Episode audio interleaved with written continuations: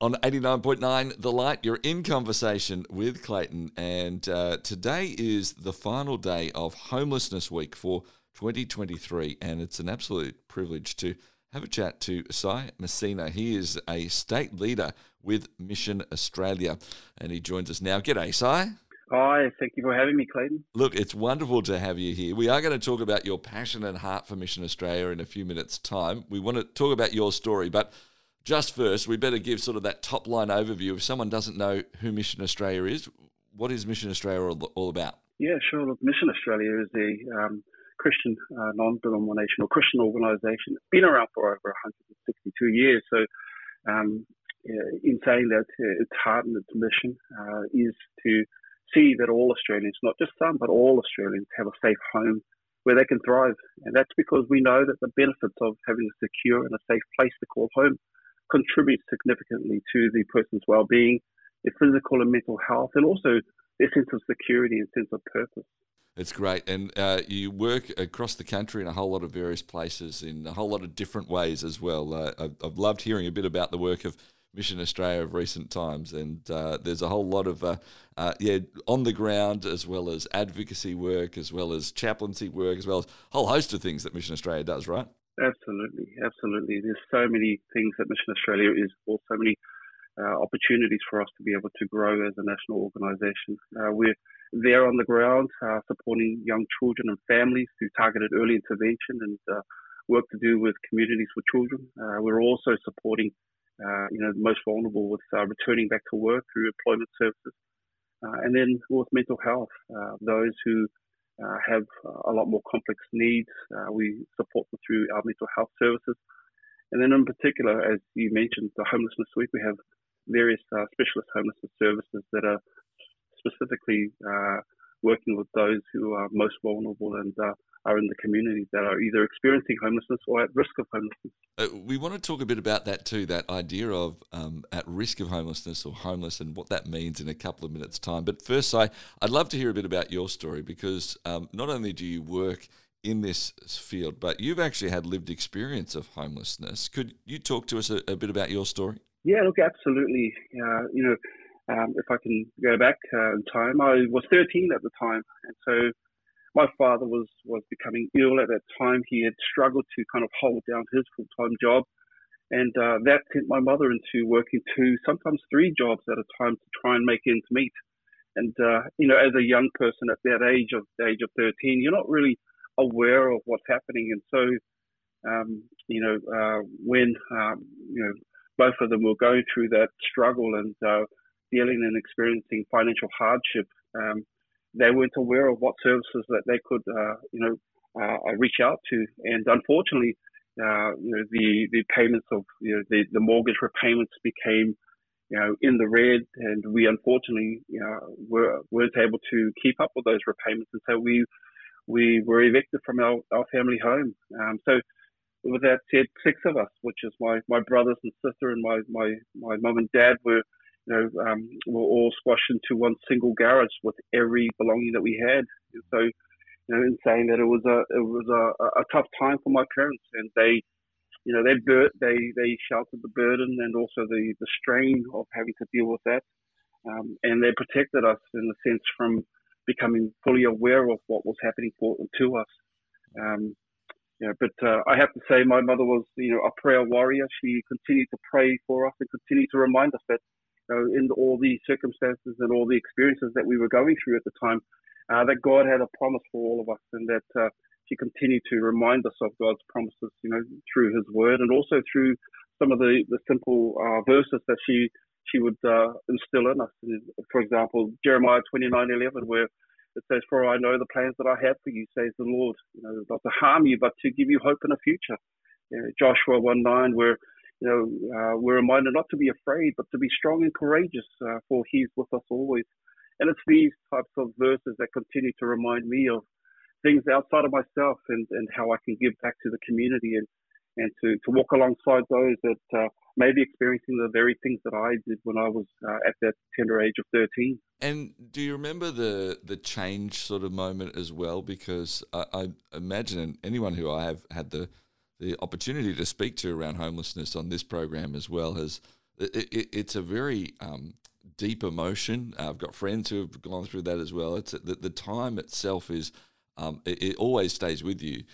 But as you then move into a, a place of safety, and, and how long does it take to actually, I suppose, feel like, oh, well, maybe we will be safe now. Maybe this is home, and I can have that sense of security.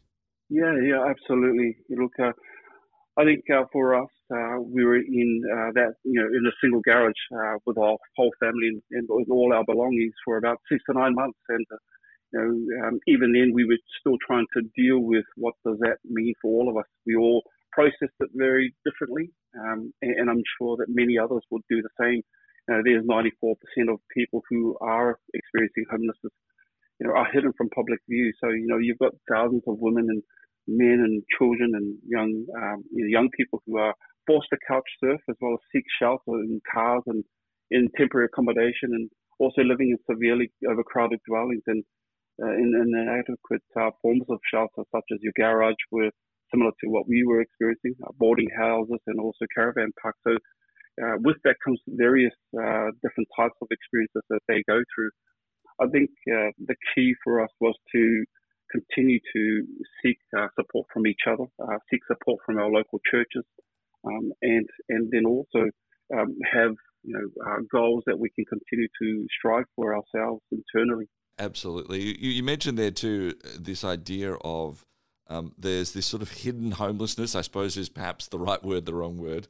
That um, you know what we may imagine as homeless, a, a, an older guy on the streets and and uh, you know is maybe made some bad choices in life or whatever it might be is certainly you know maybe even hasn't made bad choices is a part of what homelessness is. But there's a whole other part of what is sort of being described as hidden homeless that is occurring quite regularly and even still now right? Absolutely. Look uh, you know we, we, we, we walk past it uh, from day to day. It's all around us. You know homelessness is all around us. But we know that uh, our work on the front line with people and with families who are homeless they themselves don't uh, sometimes don't uh, feel homeless, uh, but yet they're struggling in silence. And this is because of the escalating living uh, and also rental costs, you know, the impact of domestic violence and also mental health concerns, and the severe lack of social and affordable housing. These are all factors that contribute to our Australians experiencing homelessness.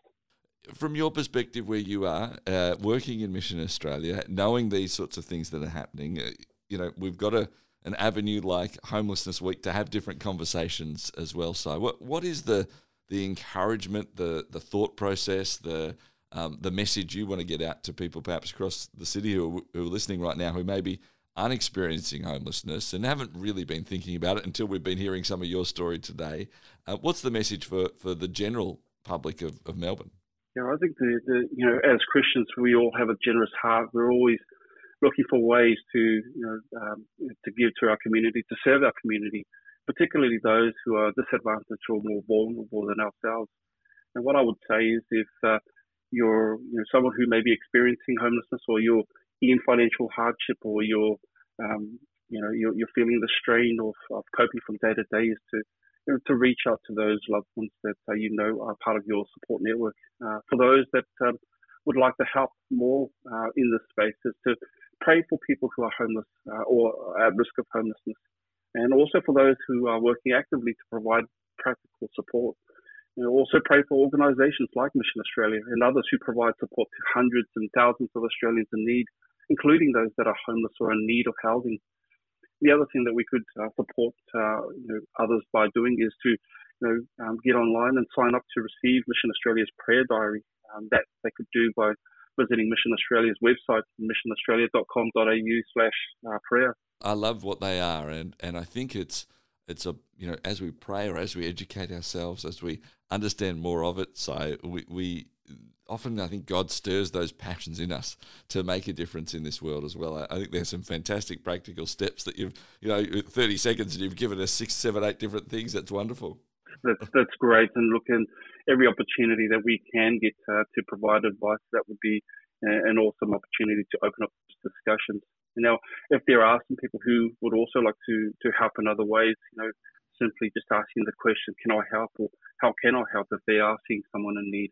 And also be prepared if uh, the offer is declined. But if they're also feeling like they'd like to make a contribution to someone who is homeless, you know, making sure that it's an appropriate contribution, they could give money or food or drink or you know, um, clothing or bedding. Uh, anything goes a long way to helping those most vulnerable within our community. Yeah, and, and are you suggesting some of the best ways to do that is for, through say, organisations like you, Mission Australia, or is it um, even as we see people perhaps in, in different spaces, or as we identify it and go, okay, well, actually, there's a, there is this homelessness happening of people sleeping on couches or in their cars, or I might be able to help with that or offer a room or, or those sorts of aspects. Is there, a, you know, the best way to, I suppose, have our, our mindset framed?